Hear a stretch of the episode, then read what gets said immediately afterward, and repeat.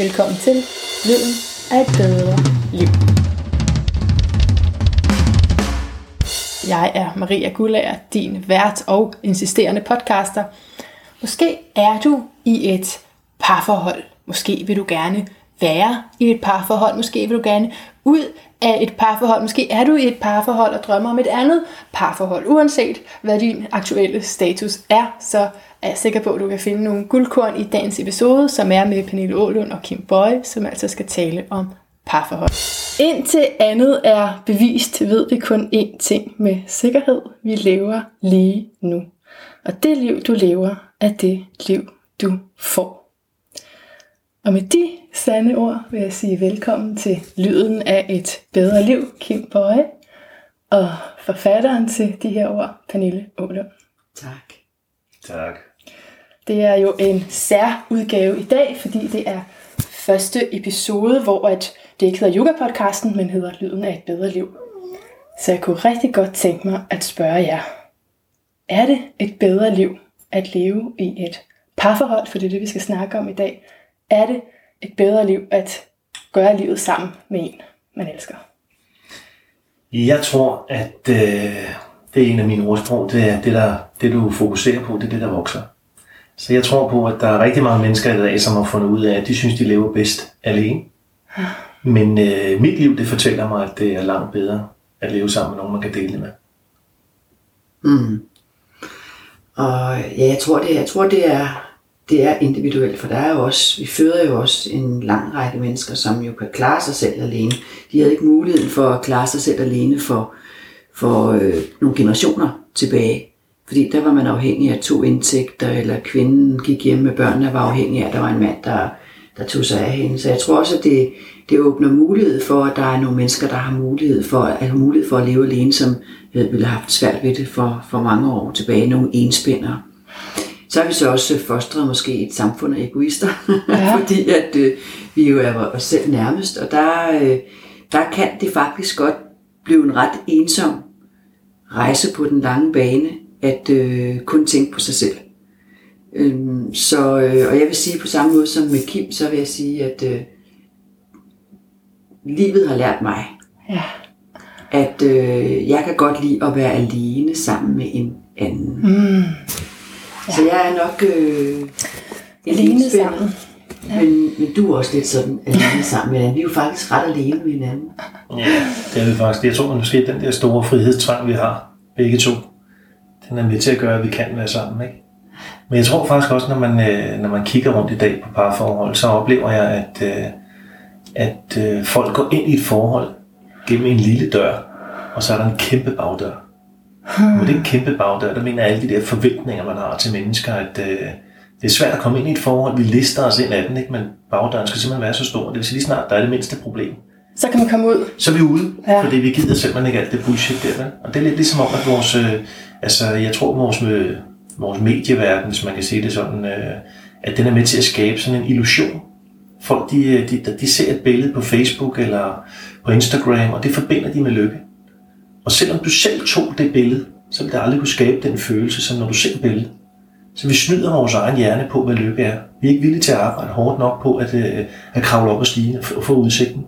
Ligesom om skal jeg op ad stigen, Ej, så går jeg bare.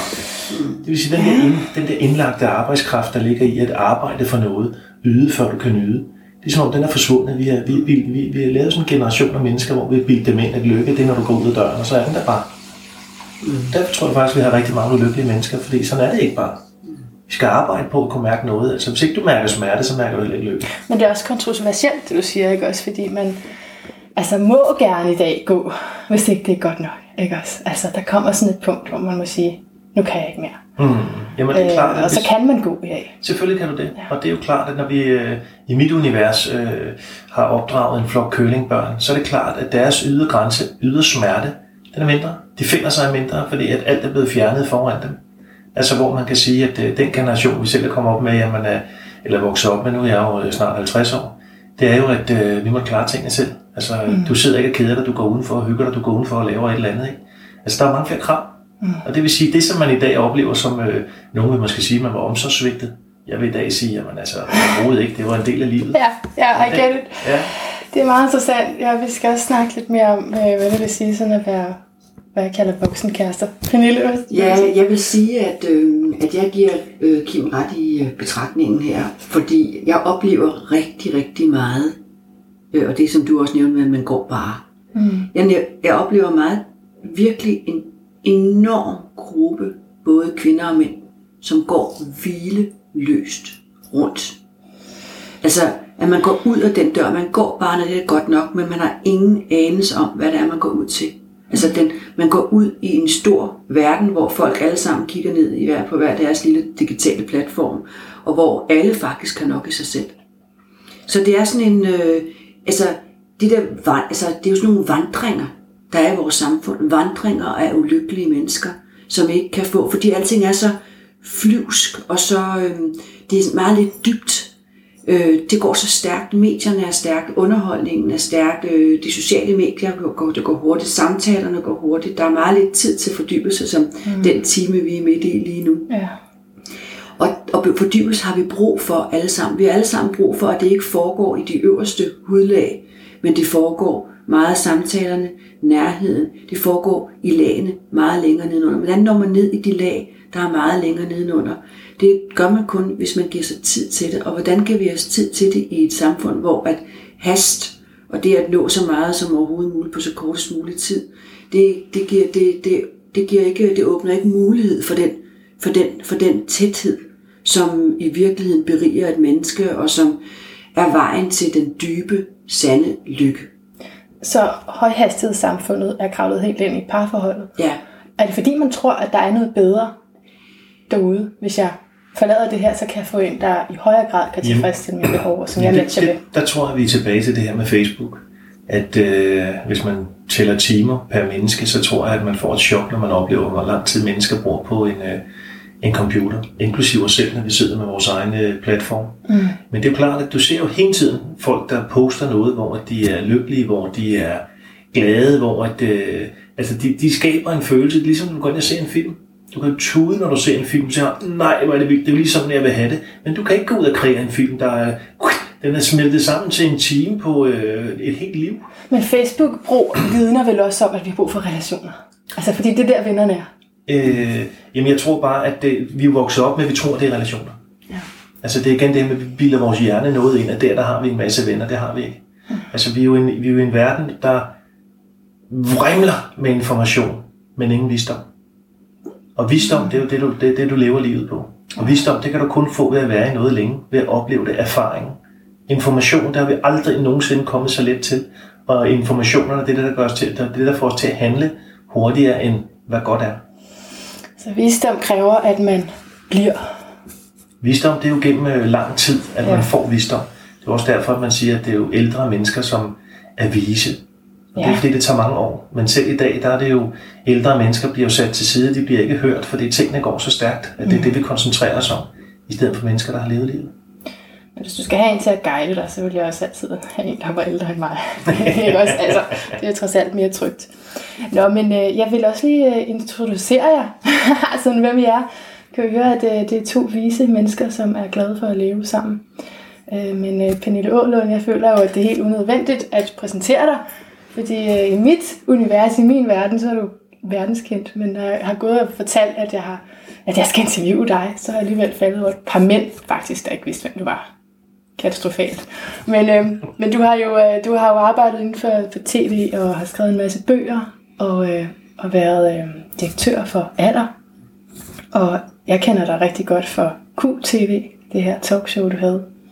Mm. Og, øh, og ja, altså så dine bøger, som der også lige er blevet udgivet en ny af med mm. talerne, som hedder, hvad hedder den nyeste? 10 taler om at give sig selv et nyt liv. Ja, om at give sig selv et nyt liv. Mm. Og nu er du her for at snakke om parforhold, fordi at du øh, er kærester med Kim Bøje. Vi er ikke blevet gift her for Nej, I er blevet gift! Nej. God research. I er blevet gift. Ja. Så det er next level.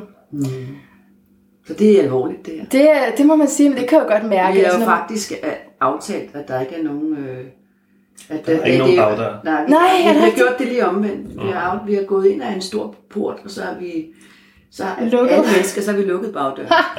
Hvor er det godt. så, så den skal altså sparkes, øh, sparkes op, hvis der er, der er en af os, der bliver ud. Det, det er godt, du siger det, for det er sådan noget, jeg næsten ikke turde spørge om, fordi at I, jo, I jo går ud og taler åbent om jeres parforhold, og så er det jo altid farligt, hvis man, eller altså sådan for ens ego, hvis så det skulle stoppe, ikke? Men, men jeg vil egentlig bare lige spørge, Kim Brøge, hvem du er, fordi jeg kan jo godt læse, at det er noget med, at du har spillet fodbold, men jeg ved ikke lige så meget om dig. Jeg kan se, at uh, du har noget, der hedder Den Mentale Kriger Mm.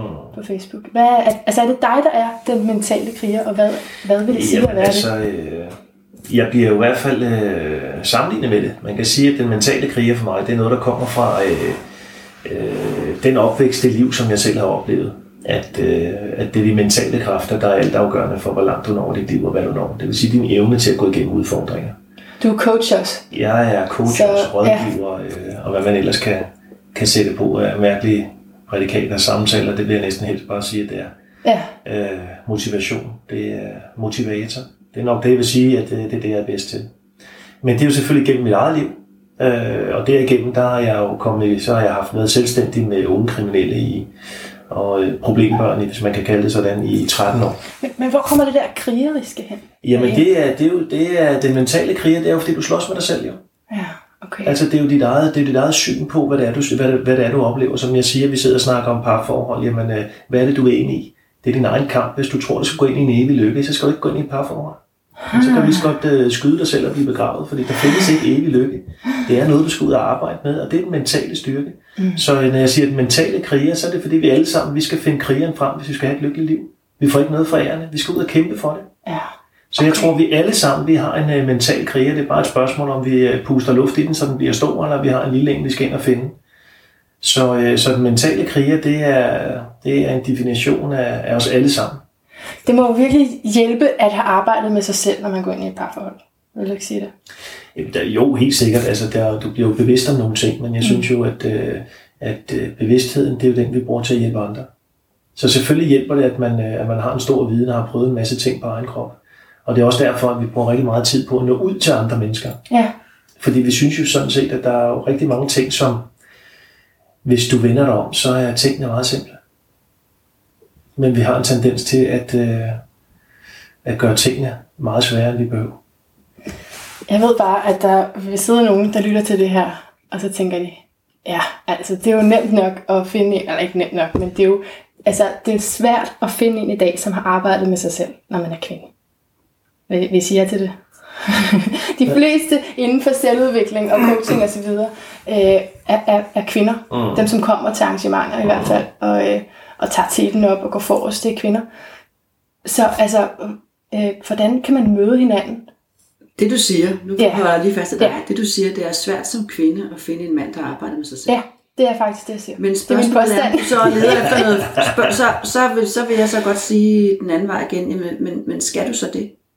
Altså, altså øh, hvis du virkelig gerne vil have en mand, mand, mand, mand, mand, så skal du måske også anerkende, at han ikke skal være en kopi af dig. Ja, så skal du anerkende, at hans rejse er måske en helt anden rejse. Øh, at, øh, at han ikke nødvendigvis skal have siddet i yogastilling mm. og mediteret og have gået i terapi og, og have meget dybe meninger om alting, men han repræsenterer en helt anden urkraft end din. ja. Og jeg tror, at det er en af grundene til, at der er så mange kvinder, der går vilde, vildeløse rundt derude. Det er, at på den ene side vil de rigtig gerne have en mand, der kan tage affære, som kan handle, og som kan du ved, så øh, tage dig på køkkenbordet, og ja. Ja. i virkeligheden øh, have den der maskuline energi og drivet, og som kan du ved, bygge muren op, hvis den vælter ned, og som kan kaste dig hen over skulderen og løbe øh, gennem stormvejret, hvis du lige et øjeblik føler dig lidt og træt. Og så på den anden side vil jeg også gerne have en mand, som kan tale med os og er forstående, og som har brugt rigtig lang tid på at gå dybt ned i sig selv. Og jeg bliver bare nødt til at sige, at jeg tror ikke med min erfaring, og min erfaring er ikke mange, mange års samtaler med en masse mennesker som, som Kim på, på det plan, men min, sam, min erfaring er jo en anden slags samtaler, ja. og primært med kvinder i talkshowsene. Men min erfaring fortæller mig, at den slags mænd findes ikke. At øh, det er øh, altså at det er stort set næsten en umulig opgave. Og du sidder ikke ved siden af nu? Prøv, jamen, prøv, jeg, jeg ved jo en masse om mænd. Så det, er, det Pernille bliver klog på, det er jo, at øh, vi er enormt meget anderledes. Vi har ikke enormt mange dybe samtaler på et eller andet dybt plan. Det er jo det, vi er blevet bevidst om. Det er, at Pernille, hun er jo feminin og skal arbejde med det, og jeg skal være arbejde på at være med. Så, så den, den, dem tager man med veninderne? Altså du siger, at man skal ikke forvente at få det Jeg hele vil i sige, en at, øh, jeg vil sige, at vi taler nok mere end de fleste.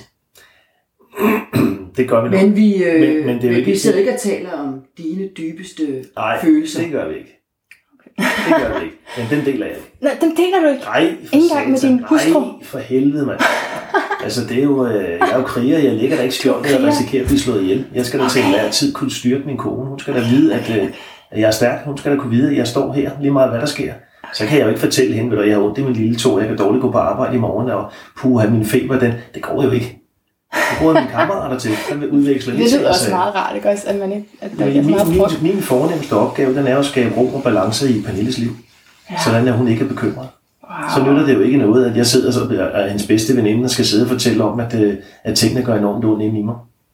Det går ikke. Ej, det, det lyder helt uh, lettende, altså, når du Det siger er det den faktisk. Der er, men vi taler om alle mulige andre ting. Måde. Ja, Øh, og jeg vil også sige, at øh, jeg, øh, jeg, der er også, selvom jeg, kom med det, kom med det. Hvad taler I om?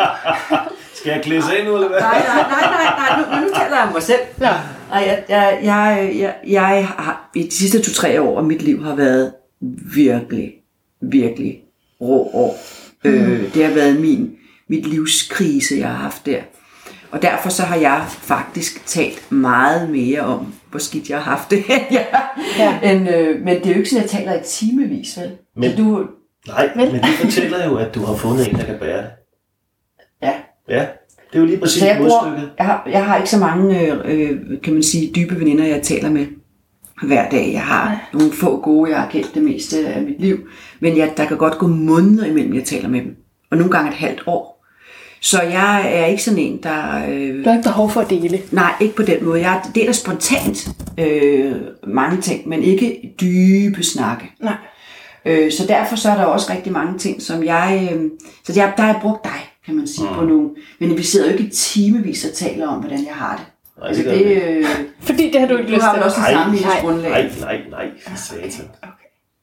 Altså, øh, jeg, lytter, jeg lytter så meget jeg kan, og jeg prøver jo på, øh, at når Pernille er bekymret, så prøver jeg selvfølgelig på at lægge al min styrke i, at det skal hun ikke være, og prøve at se, om jeg kan være med til at løse det, og bakke hende op og finde nogle udveje, sådan Så du er løsningsorienteret. Ja, selvfølgelig. Ja, du er coach. Altså, ja. ja, men altså, det tror jeg, var all- allerede Ja, ja, coach, ikke? Så ja, det er jo sådan du er en, mand. altså en mand, han ønsker ikke bekymring.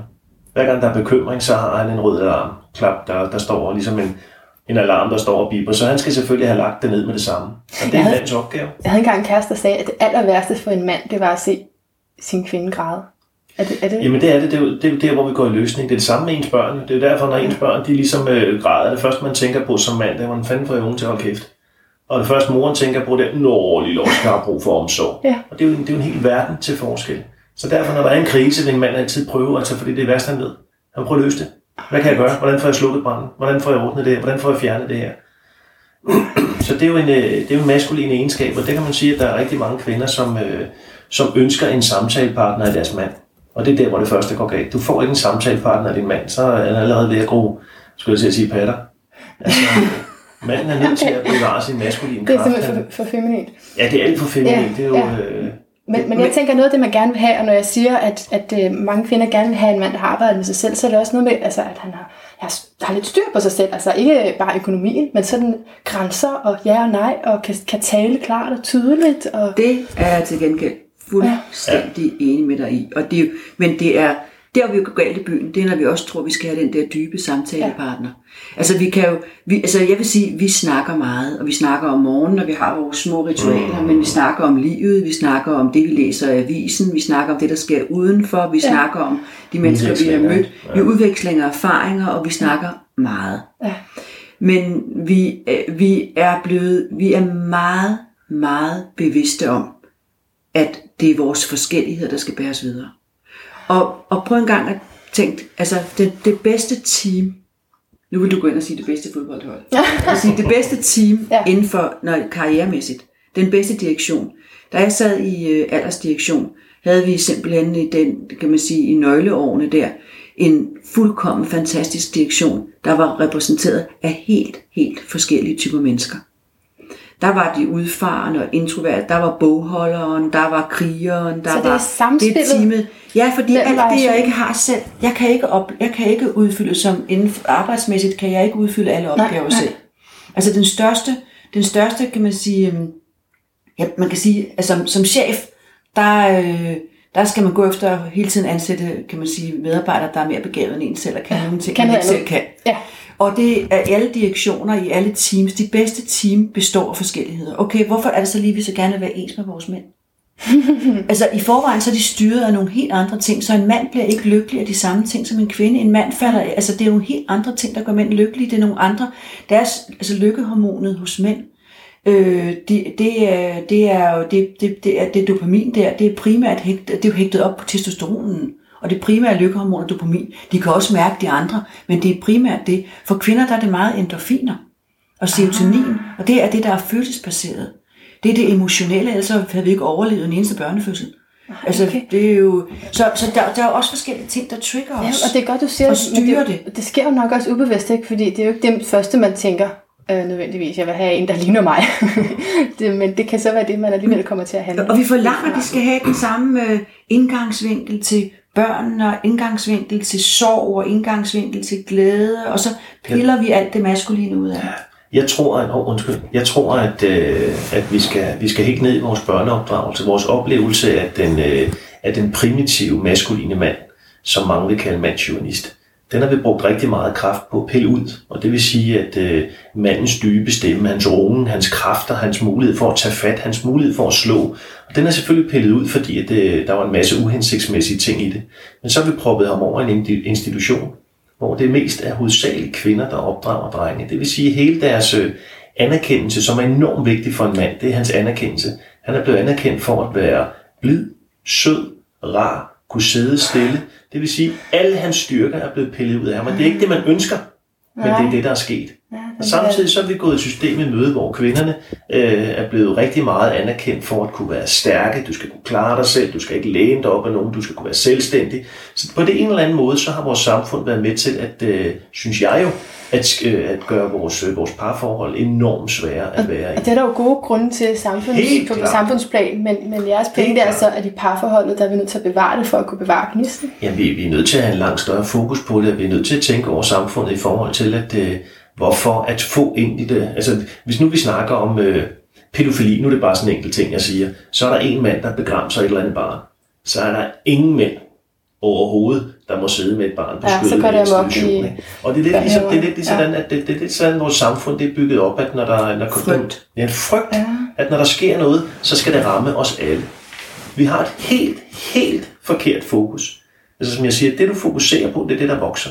Så når vi begynder at tænke pædofili, når vi begynder at tænke frygt, jamen så vil det vokse i vores samfund. Det vil sige, i stedet for at vende os om og begynde at fokusere på, hvad er det egentlig, der er godt. Men når man nu er så forskellige, hvordan ved man så, at parforholdet, altså at det her, det er noget, jeg skal blive i? Jamen din, din egen udvikling som menneske, altså øh, tit når man bliver irriteret, så skal du blive der og finde ud af, hvad du bliver irriteret over. Ja. Det er ikke nok bare at fjerne sig fra det. Og sådan er det med alt i livet, altså når man, øh, når man bliver tiltrukket af en anden, så er der en tiltrækning. At der så kommer irritation bagefter, det er jo den, man skal igennem. Ja, det giver mening. Ja. Der er nogle, øh, for jeg var involveret i en undersøgelse for nogle år tilbage, øh, hvor at man prøvede at afdække kvinders og mænds allerdybeste behov. Og det betød, at man jo sendte dem igennem en, et gigantisk spørgeskema.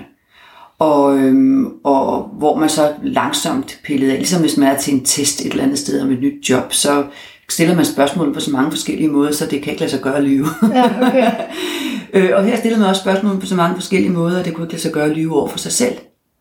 For det er jo tit det, man gør. Ja, Og øh, resultatet var meget, meget overraskende, fordi det kom lige i forlængelse af, at jeg havde lavet en masse undersøgelser. Dengang havde jeg Østrogen.dk, der var en stor kvindeplatform. Ja. og der havde jeg lavet en masse undersøgelser, og der gav kvinder udtryk for, at de vil gerne læse mere om karriere, og mere om kunst, og mere om kultur, og mere om politik. Øh, da jeg så, kan man sige, understøttede deres behov, så viste det sig, at der var ikke nogen overhovedet, der læste nogle af de indlæg, vi lavede, der handlede om det her. Til gengæld så ville de gerne læse lidt om efterårets sko, og hvordan de fik mere sex i deres Ja, parforhold, ja. Og, og så lidt gode tips til baby.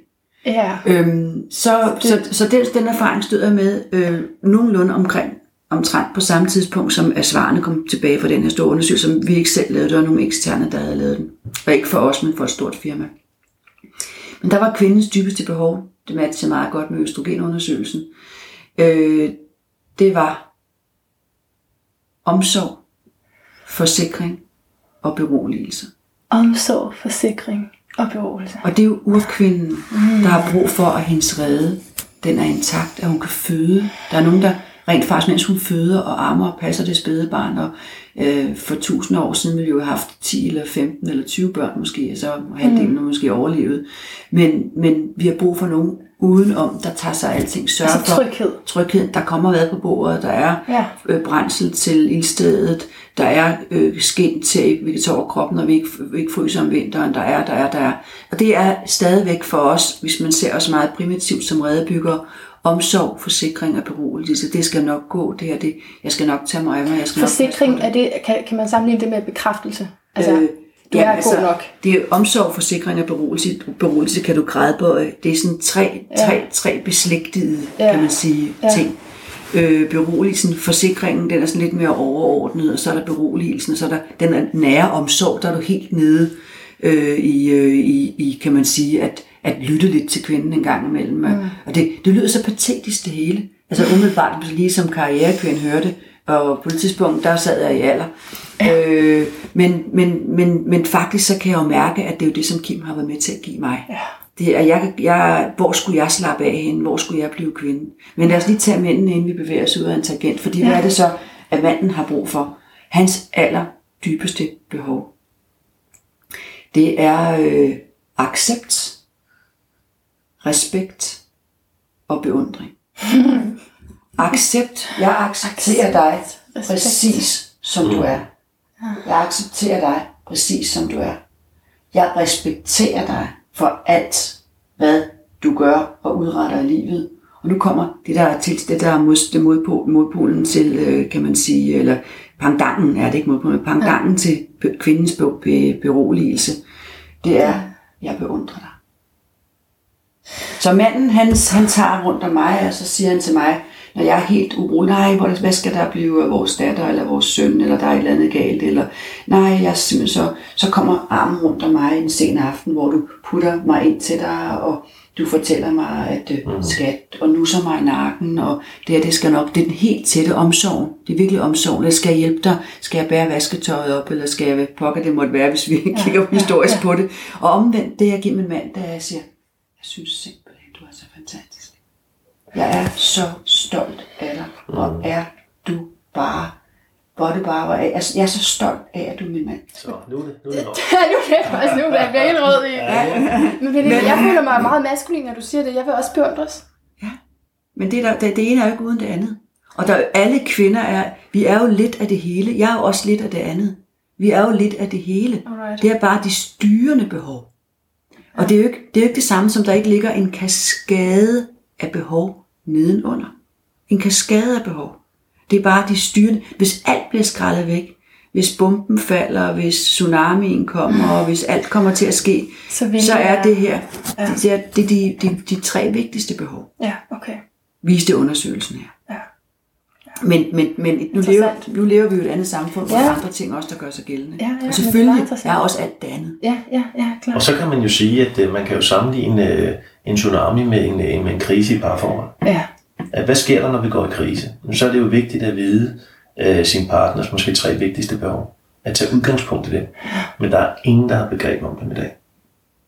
Der er ingen, der ved, hvordan man beroliger sin kone. Nej, for det bliver hurtigt noget, øh, øh, noget, jamen det gider jeg sgu da ikke. Hun, kan, hun er sgu da selv skyld i, hun kunne da bare snakke ordentligt. Du ved, det bliver hurtigt sådan noget, at man peger fingre af hinanden, når man går i krise, i stedet for at finde ud af, hvordan er det, vi løser det. Hvis du hele tiden har en løsning, hvis du godt ved, hvordan det er, at du skal gribe ind. Øh, når det regner, jamen det er jo ikke noget problem, du trækker bare paraplyen op, så er det ikke noget lort at være mere. Og sådan er det også i et parforhold, hvis du, hvis du begiver dig ud på de rigtige måder. i stedet for at sige, hvorfor regner det? Ja, lige præcis. Jamen, det regner pænt, så tager man, ja. Så hvis ikke man tager tingene så højtidligt, man godt ved, hvordan man skal gribe det an. Hvordan går det? Men jeg ved godt, at min kone hun skal beroliges. Det vil sige, at selvom hun bliver tosset, så er jeg nødt til at sige, at det, er det klarer vi. Ro på, det klarer vi. Ja. Det skal vi nok få kigget på. Det nytter ikke noget, jeg går til modangreb, for det får vi ikke løst noget af. Jeg er- jeg er nødt til at spørge, hvordan man øh, får sådan et, et parforhold her. Hvor har I mødt hinanden henne? det må min kone snakke om. Vil I ikke snakke om det? Eller hvad siger du? Jo, jo, det får min kone Det for den gode. Jeg kunne se, altså jeg har jo læst lidt, og altså jeg kan bare se, der står, at det er på nettet, de har mødt hinanden. Og det synes jeg er interessant. Især når vi faktisk kritiserer lidt, det er vi jo ved nu at kritisere lidt den tid, vi er i. Ja, men vi kritiserer jo ikke så meget den tid, vi er, men det er adfærd, der følger med. Ja, godt. Øh, der er jo masser af gode ting ved den tid, vi er i nu også. Øhm, man kan sige, jeg havde stort set næsten opgivet kærligheden. Øh, af den grund, eller jeg levede uden den. Fordi jeg havde siddet ved den der, den der topstilling så mange år, og mit liv var ligesom blevet arbejde, og det man fodrer, som Kim plejer at sige, det man fodrer vokser, og det betød, at jeg fodrede jo min karriere og mit liv. Jeg, jeg fik, der var enormt meget passion i at træffe de rigtige beslutninger, og, så jeg galopperede derudad. Så det der med at gå ud og finde en mand, det var en meget øh, kompliceret affære for mit vedkommende. Så jeg gik på nettet. Prøvede flere forskellige former. Jeg lavede en datingprofil. Det fungerede ikke for mig. Jeg brød mig egentlig ikke om at være derinde. Anneli, jeg er nødt til at spørge dig, stod der Pernille Ålund der? Ja, det, jeg tror på, at man bare skal sige det som det er. Altså alt det der med, altså hvis man starter med at lyve med et eller andet, så... Øh, Men der er jo ikke nogen, der har swipet til, altså, væk fra dig. det, jamen, øh, det handler jo... Det er, fordi, det er fordi, jeg endte på Tinder. ja, Så derfor okay. så swiper man. Det er du ja. fuldstændig ret i. Jamen, øh, det handler jo ikke om, hvem der swiper væk fra mig. Det handler om, hvem jeg swiper til Ja, selv. ja, ja, Det er jo det gode ved Tinder. Der havde du også et valg. ikke? Ja. Og senere fik jeg at vide, at det er sådan et scoringssted, og folk møder og bruger Tinder for at få hurtig sex, og mig bare lige sige, den har jeg overhovedet ikke fattet. Nej, Jeg tænkte bare, det er det var meget en- forskelligt, hvordan Nå, folk bruger det. det. er godt, tak fordi jeg du sige. siger det. Jeg har fået meget. Nej, nej, overhovedet ikke. Men jeg, men jeg, kiggede, jeg satte mig ned og kiggede på, øhm, jeg kiggede, altså, jeg sorterede egentlig store grupper fra, når jeg swipede igennem øh, det, her, det her panel af mennesker, jeg siger, af mænd. Øh, jeg, tænkte, at hvis de stod med en cykel i træningstøj, eller de stod med en Porsche og et glas, et glas øh, vin, eller de stod med, øh, det var jeg egentlig ikke interesseret i. Ej, lyt med, mænd. Lyt med her. Det er virkelig godt, det her. Fordi. Ja. der er godt nok nogle ærgerlige profilbilleder derude. Ikke? Ja, og det er der, hvis, folk, hvis, hvis mænd skal være meget klar over, at hvis vi vælger dem for det, de kan, så vælger vi dem ikke for det, de er. Og jeg vil gerne vælge en mand for det, han var eller er. Så jeg valgte alt, hver gang, at de stod med, og hver gang der blev vist et hus frem, eller en bil frem, eller en cykel, Der er eller en form, eller en krop, eller et eller andet andet, så var jeg ikke interesseret. Og Kims billeder, det var, øh, hvad det var var det? gode øjne, det var øh, en lille smule drenget, men alligevel super maskulin, gode øjne. Jeg faldt for de der øjne næsten med det samme. Og så enorm selvtillid. Ro og ro. Masser af ro. Det kunne du simpelthen se ud fra Ja. ja. et par profilbilleder. Jeg vil sige, jeg nåede jo faktisk at date en øh, 4-5 mænd på Tinder. Ja. Og det var alle sammen gode mænd, og tre af dem, dem er jeg stadigvæk kontakt med og snakker med en gang. Ej, hvor fint. Ja. Nå. Så jeg var, jeg har- var god til at vælge. Ja. Men kærligheden, den kom, det altså der var ingen tvivl om faktisk fra det øjeblik, hvor jeg begyndte at tale med Kim, der var connection. Ej. Det var hans stemmeleje, det var de ting, vi kom til at snakke om, og vi talte i telefon sammen i omkring tre uger. Og de tre uger... Altså før I mødtes? Ja, Wow. og der kom og der om, om alt muligt. Ja. Øh, familie. Så jeg lærte jo Kim rigtig meget at kende, før vi overhovedet mødtes første gang. Og så første gang vi mødtes, det var også en lidt øh, speciel måde, for vi kunne ikke få lov at være alene. Du må godt supplere. Ja, jeg lytter. Han sidder helt rødmøsset. Nej, overhovedet ikke. Jeg har hørt den masser af gange. Ja. Jeg, øh, han kom hjem hos os, og jeg kunne ikke komme til at være alene, fordi at min datter, hun havde en periode, hvor hun ikke havde lyst til at forlade sin mor overhovedet. Åh. Så jeg sagde til Kim, så må du bare komme en lørdag eftermiddag, sidst på eftermiddagen. Og så øh, jeg behøver ikke at orientere hvor, min, min datter om, at, øh, at, at det var en, en mand, jeg var interesseret i. Nej. Øh, mere end, end var bare, bare venskabeligt. Så det var Ja, venskabeligt.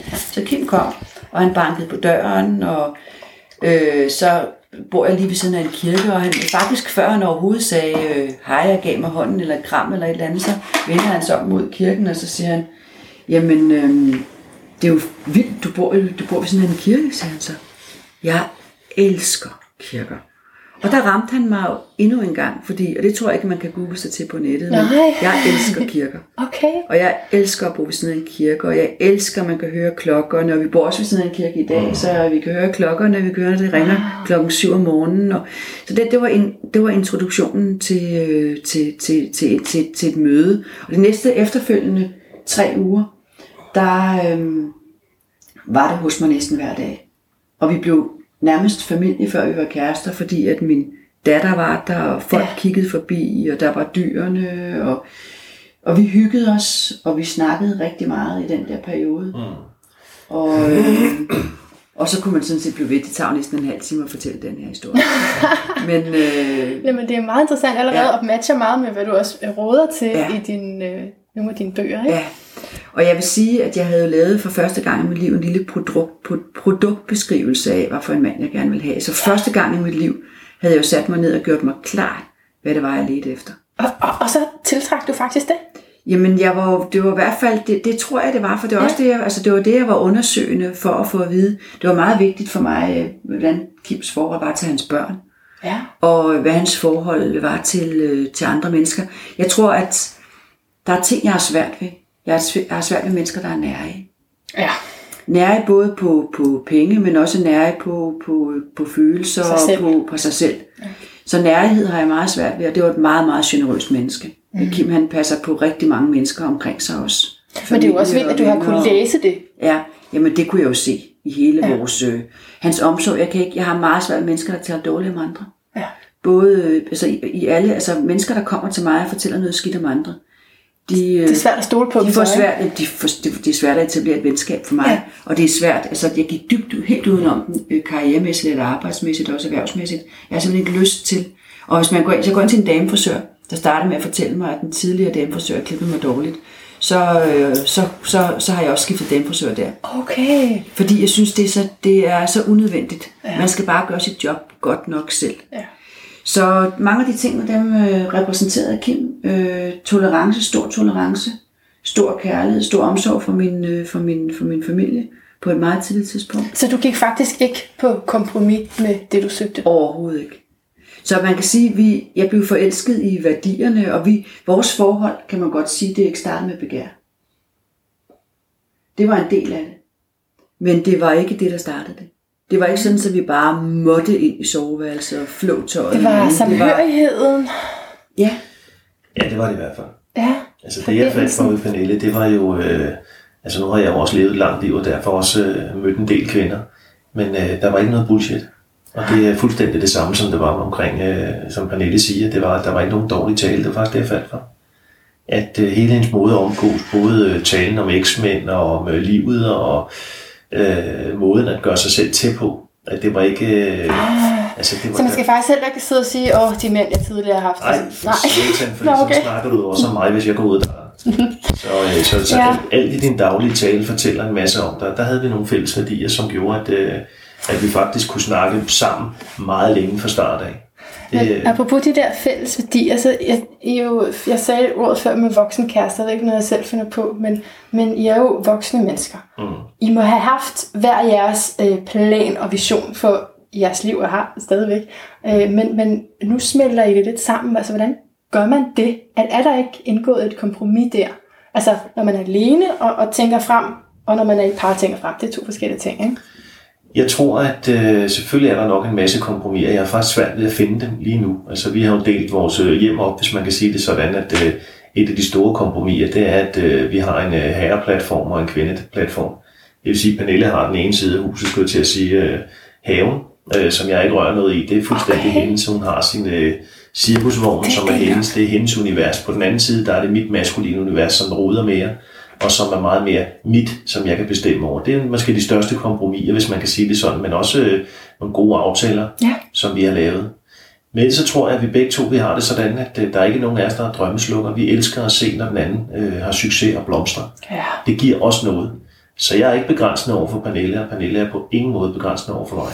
Så hvis jeg pludselig har lyst til at øh, sidde nede i byen og sidde sammen med mine kammerater til, til klokken lort, jamen så ved jeg, at jeg kommer hjem til en glad kone, fordi hun ved, at jeg er glad, når jeg kommer hjem. Ja. Og det var faktisk måske det, der, øh, det, der gjorde mig øh, mest interesseret i Pernille, hvis man kan sige det sådan, det var hans tilgang til livet.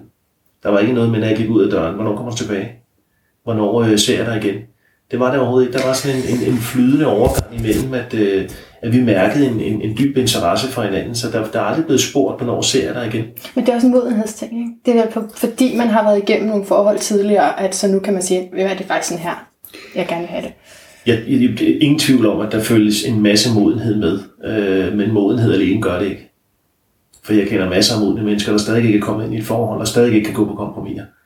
Så, øh, så, så modenhed er selvfølgelig med til det, men det kommer an på, hvilke briller du har på i din modenhed. Og man tør give den anden Ja, tilstrækkelig klart. frihed. Klart. Vi giver hinanden øh, fuld frihed. Ja. Og det betyder, at øh, vi, øh, vi ikke, altså at vi har hver, lø- hver dag mulighed for at træffe de valg, der er, er gode for os. Vi går heller ikke, vi, er- vi er heller ikke tvunget til at tage med hinanden hen nogen steder. Til fester. Til fester og, og barnedåb og bryllup hvor og, dejligt. Det og lyder virkelig mulige dejligt. arrangementer. Og det betyder, at, at, at jeg så selvfølgelig, hvis Kim siger, at det betyder meget for mig, at du er med. Jeg kan også nogle gange spørge ham, hvis han siger, at vi er inviteret til den bryllup og det barnedåb og den fødselsdag. Så, øh, så, så, så kan jeg sige, betyder det noget for dig, at jeg tager med? Ligesom at, øh, ja, det, at det omvendte er tilfældet. Og så træffer man, ja, hvis det virkelig betyder noget, det gør det indimellem. Ja. Jeg har et par gange, hvor jeg har sagt til Kim, at jeg synes virkelig, det betyder noget, specielt hvis det er familie. Det betyder meget, hvis du tager med i dag. Og så øh, er det meget, meget sjældent, at du siger nej. Mm. Så er det kun lige, fordi der er et eller andet arbejdsmæssigt, der står i vejen. Ellers så siger vi ikke, siger vi, siger vi ikke nej til den, til den opfordring. Men vi, det er ikke tit, det sker. Nej, må man vi, gerne man, mærker, man mærker jo meget hurtigt, altså meget, at, at øh, mange af de arrangementer, som man hver især har, når man kendt den anden helt liv, øh, ikke har kendt den anden i helt liv, mener jeg, det er jo med alliancer og gamle skolekammerater og familie, noget, noget der er langt ude i familien. Og det at sidde der en hel lørdag eller en helt søndag det er til et arrangement, det kan være meget drænende, hvis man absolut ingen kender til Ja. festen. Og, og derfor så må man godt have lov at vælge fra, medmindre der er en dag, hvor man har et særligt overskud. Og det er ikke uforskammet. Det er ikke ubehøvlet. Det er, det er noget ægte. med, det er ægte. Ja. Så, og så også det der med, at øh, nu siger du, lyder som om, du kunne faktisk aldrig i byen. Men der er sådan en øh, lille lokal øh, café-restaurant øh, i Ballerup, øh, som er ejet af nogle fantastiske mennesker, og der mødes Kim med nogle af sine venner og nogle af de fodboldspillere, han coacher. Og der kan han elske at tage ned og sidde. Og nogle gange så bliver, så bliver, så bliver klokken to om natten. Og det er Øh, aldrig blevet, det er lige lov at sige. Nå, så det ved jeg ikke. Jeg ved ikke. Det bliver set. Så er jeg faldet i søvn, så jeg har ingen anelse. Det føles som om, det er klokken to. Man er op om natten. Men, øh, men jeg gør nogle andre ting. Men fø- følelsen af det der med, at jeg kan, jeg kan sidde og mærke, hvis vi ikke har nogen børn, hvis vi ikke har nogen forpligtelser, hvis det bare er os to, og vi er hjemme i en weekend, at så kan jeg tage til yoga, eller jeg kan tage ud og svømme, eller jeg kan køre ud og besøge en, jeg kender, eller jeg kan gå en tur i skoven, eller jeg kan tage på Louisiana. Jeg kan sige, vil du med til Louisiana? Og så siger jeg, "Kim, nej, det gider jeg sgu ikke. Og så kan jeg tage på Louisiana selv. Og så er det helt fint. Så tager jeg Louisiana, og så siger jeg god dag, og så kysser vi hinanden. Og til gengæld så er vi jo rigtig glæder os jo nærmest til at høre, Nå, hvordan gik det så på Ja. Louisiana? Eller, Ja. hvordan gik det deler Mødte du dem? ja. Eller skete der det? Eller, og vi tager på weekend, og jeg tager til Jylland på weekend, og skriver og arbejder hos familie. Og du skal lige på mandweekend nummer to nu her mm. i næste uge. Men, men så, så det vil sige, at visionen for jeres eget liv hver især, har I ikke på den måde ændret sig? Efter I er... Nej, har tværtimod, tværtimod, så synes jeg jo, at vi har fået en allieret, Ja. ja. som gør, at, øh, at de planer, vi har, de bliver forstærket.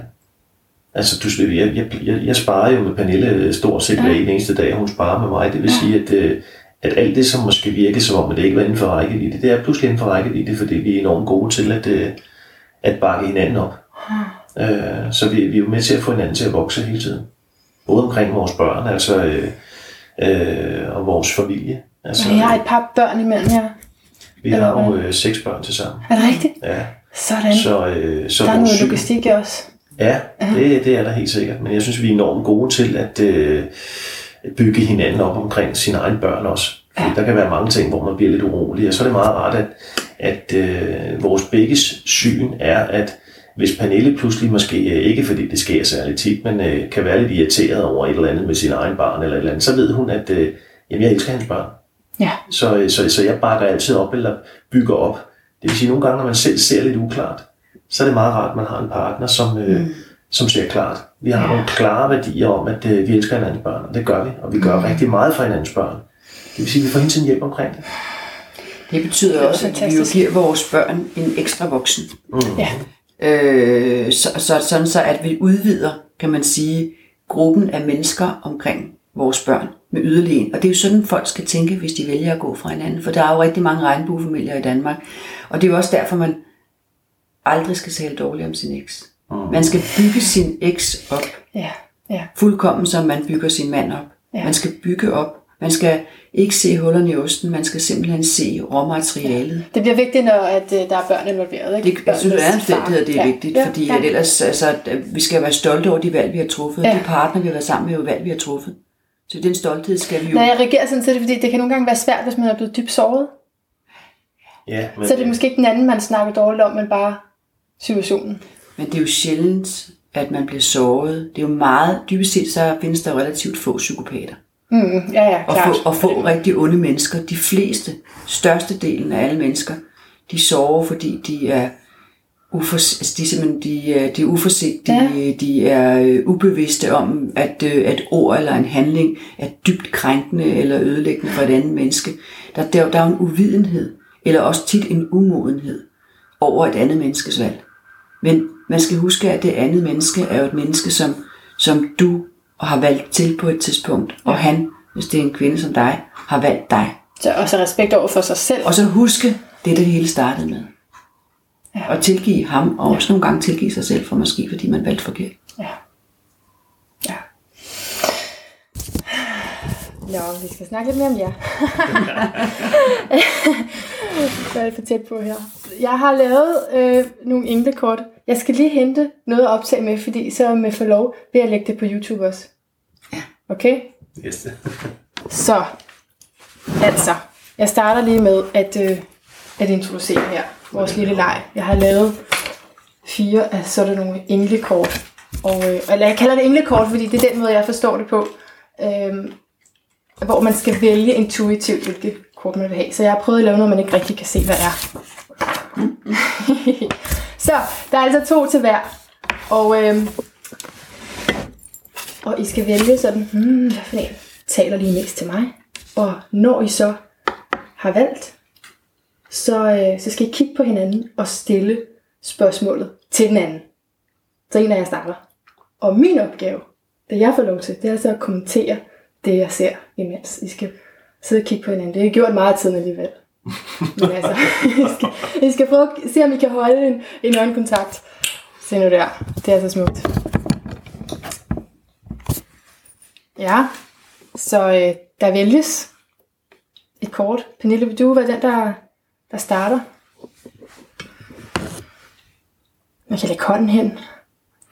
Nej, men øh, jeg tænker, at øh, jamen, jeg kunne godt vælge dem alle fire, men det må jeg kun vælge to.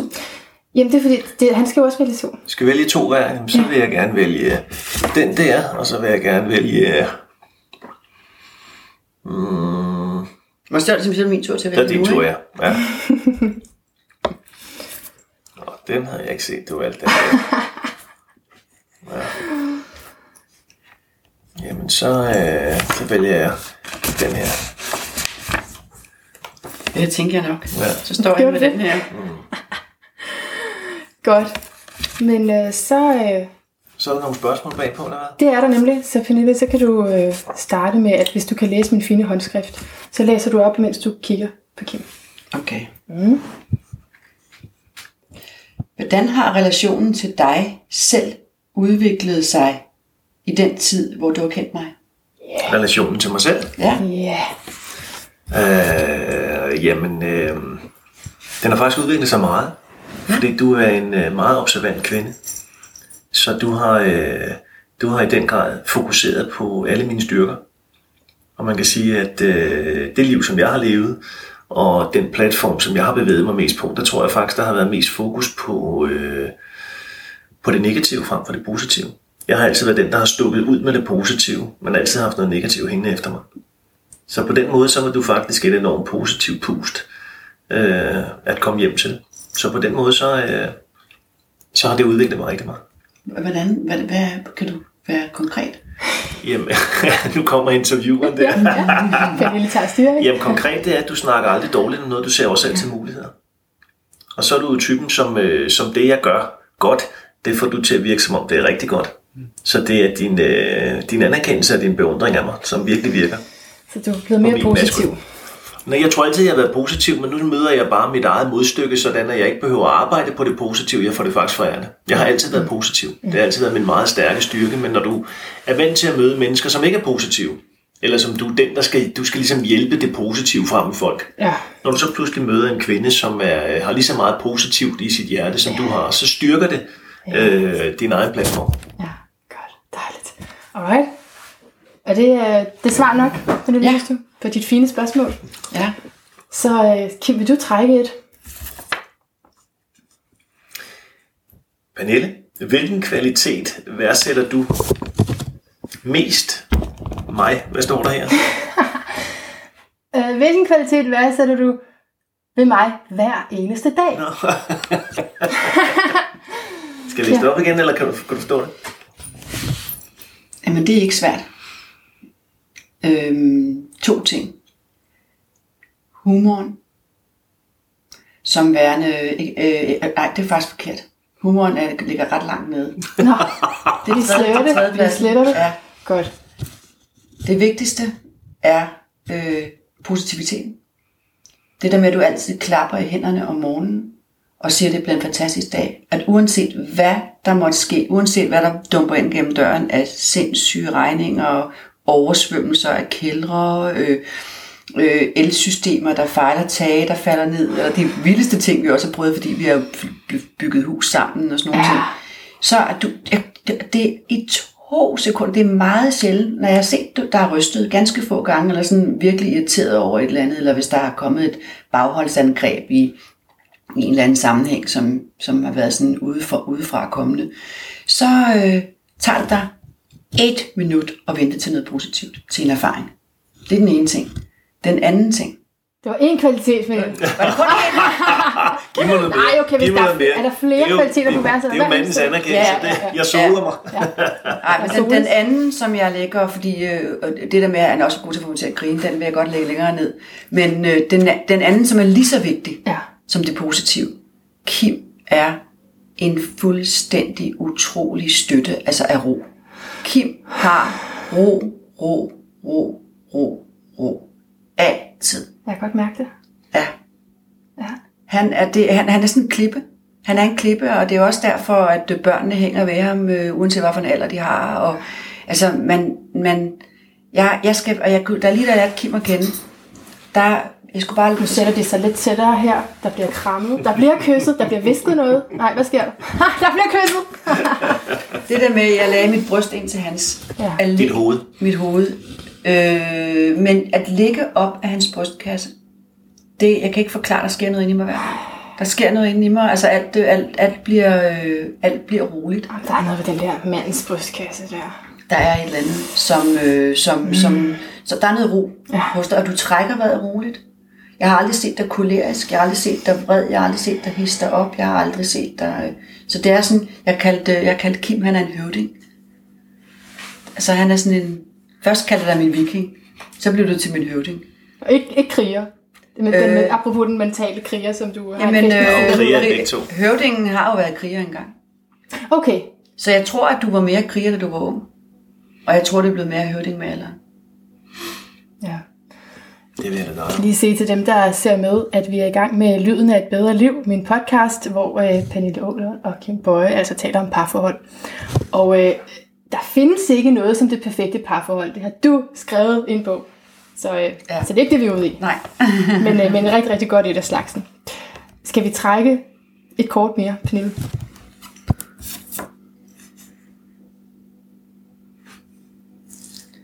Hvornår vidste du, at jeg elskede dig?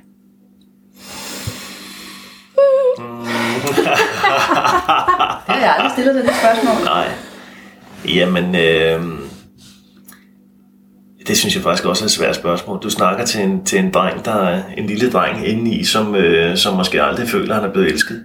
Men jeg tror, at Wow. øh, din, øh, din ros, din anerkendelse, din, øh, din beundring af mig, din meget tydelige måde at øh, fortælle omverdenen og vise, øh, at det er os to. Det er sådan lidt sammenlagt her. Mm. Og det gør du hver dag jo. Jeg siger, Pernille har et meget åbent kropssprog her. Men, øh, Kim er helt inde i hendes øjne og tager imod kærligheden. Det er dejligt. Jeg spørger jo selvfølgelig, fordi det er ikke altid bare det, at man siger det. Jeg elsker dig. Det er ikke altid det, der er beviset, men måske et eller andet andet. Jamen, gør, øh, "Ah, jamen det altid." handlinger. Handlinger er jo den accept af mig som person. Jeg er ikke, jeg er ikke verdens nemmeste at være sammen med. Øh, det, at jeg kan få lov til at have min frihed. Det, at hun respekterer de grænser, som jeg sætter. Det, at øh, hun forkæler mig med morgenkaffe og, og mad. Øh, det er jo sådan nogle ting, som... Øh, Det gør han altid. Han tørrer lige min næse. Jamen, det er jo en galant mand. Jeg så jo også, han åbnede jo døren for dig ude ved, ved bilen, da I ankom. Ikke? Så, øh, så Han er retter, på, han retter på min bryg Ja. ja. og mit hår, og trækker ned i min bluse, eller op i den, eller... Tager sit ansvar alvorligt. Det er godt. Ja. Men jeg tror, det er jo dagligdags tingene. Ja. Pernille ved, hvad det betyder for mig, når der bliver lavet mad til mig. Det er sådan en simpel ting. Jeg er et meget simpelt menneske. Jeg er meget taknemmelig, når der bliver lavet mad til mig. Det er også lidt en typisk en anden ting, ikke? Jo, det er det. At- at- Det er en Kærlighed gennem mad. Ja, kærlighed går gennem maven. Alright. Vil du t- Jamen, altså, nu tror jeg, vi har kædet for at komme rundt i de kort. Ja, har vi vi har det? trukket hos hinanden. Men det her over, det Nå. mangler vi, mener Ja, det mangler vi. Ja. Det, Var det dig, der skulle læse op? Nej, jeg tror, det er Kim, ja. Hvad adskiller, Hvordan? hvad, når, hvordan adskiller jeg mig fra de partnere, du har haft tidligere? Åh, oh, den gik til dig, Pernille.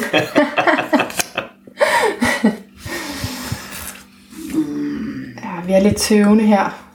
Ja, men det er jo faktisk, øh, fordi at jeg jo øh, vil sige, at jeg har haft nogle øh, rigtig fine partnere, og jeg vil passe meget på, hvad jeg siger, fordi jeg ikke har lyst til at... Øh, Der er ikke nogen, der må blive ked af det. der er ikke nogen, der kan blive ked af det. Men man kan sige, at øh, der hvor du nok er, jamen altså uanset hvad jeg kommer til at sige, så vil det jo virke som om, så vil jeg det er faktisk, Nej, vi, gemmer, vi, vi lægger os ind under alderen. vi, vi snakker Ja. alder her. Ja, hvis du havde mødt mig, da jeg var 25, var jeg jo ikke den udgave, jeg var mig i dag. Jeg kan sige, det, det, det er rigtigt. Det er en rigtig vigtig pointe. Men øh, du har ikke på noget som helst tidspunkt følt dig truet af mig, eller synes jeg fyldte for meget, eller fylder for meget. Du, øh, du siger til mig en gang imellem, siger du, hold nu din kæft. Så ved jeg godt, så er, jeg, så er jeg gået over grænsen med et eller andet.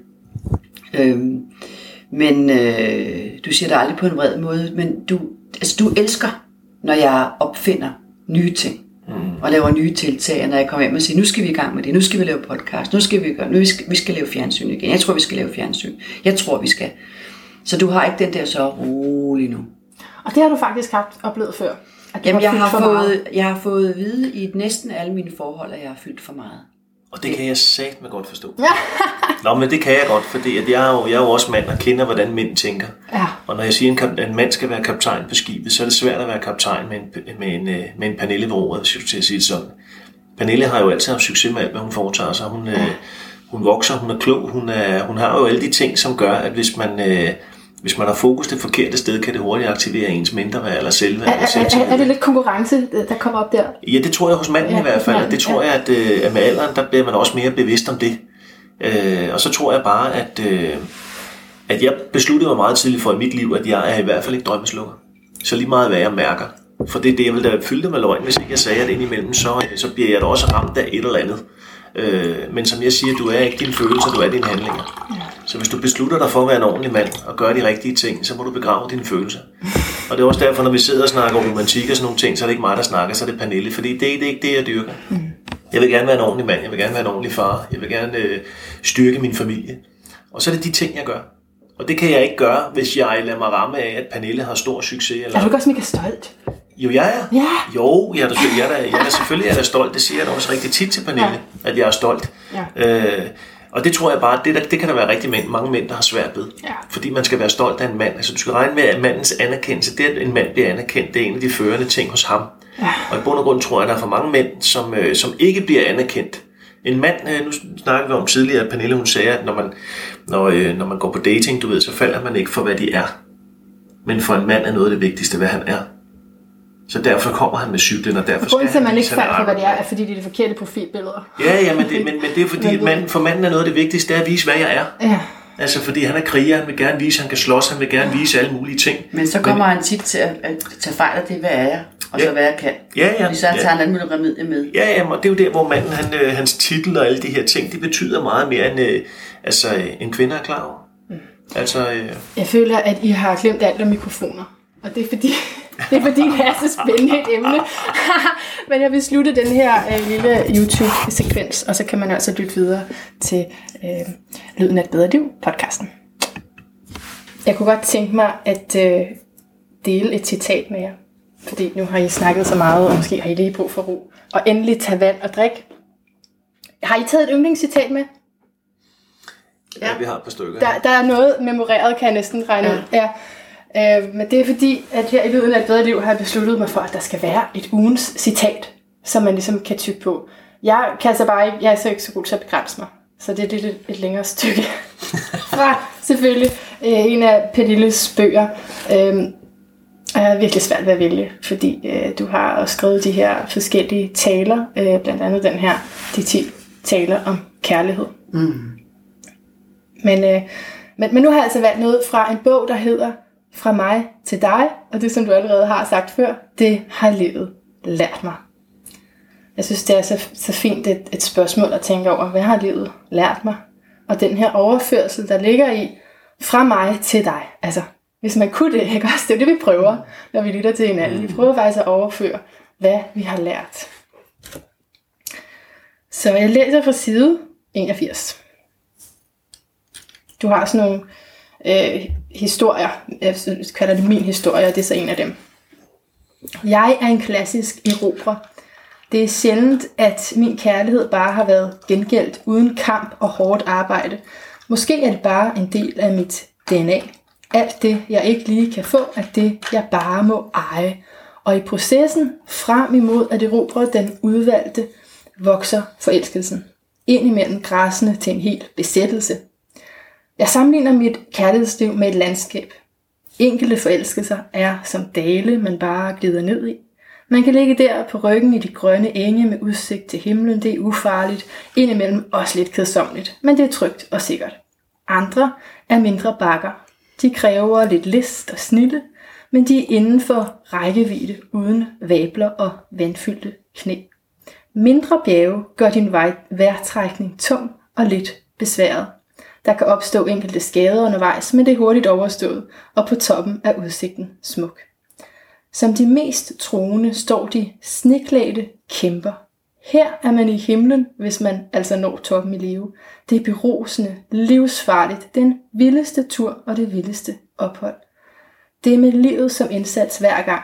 Og sidst jeg stod ved foden af en kæmpe, blev jeg grebet af en dødsangst af dimensioner. Jeg tænkte, at hvis denne mand valgte mig fra, når jeg engang endelig havde nået den hvidklædte tinde, amputeret, forkvalmet af højdesyge og med frostsår i ansigtet, så ville det blive et fald, jeg ikke kunne overleve. Jo højere et bjerg, der skal bestiges, jo dybere er faldet, hvis det ikke går. Og har man først set afgrundens svimlende mørke og ved, hvor smertefuld denne død kan blive, kan det sagtens afholde en fra at gøre forsøget endnu en gang. Det er beundringsværdigt at vælge bestigningen fra, fordi risikoberegningen taler sit eget sprog. Men også beundringsværdigt at give sig selv i kast med en kærlighedsekspedition, selvom det er med livet som indsats.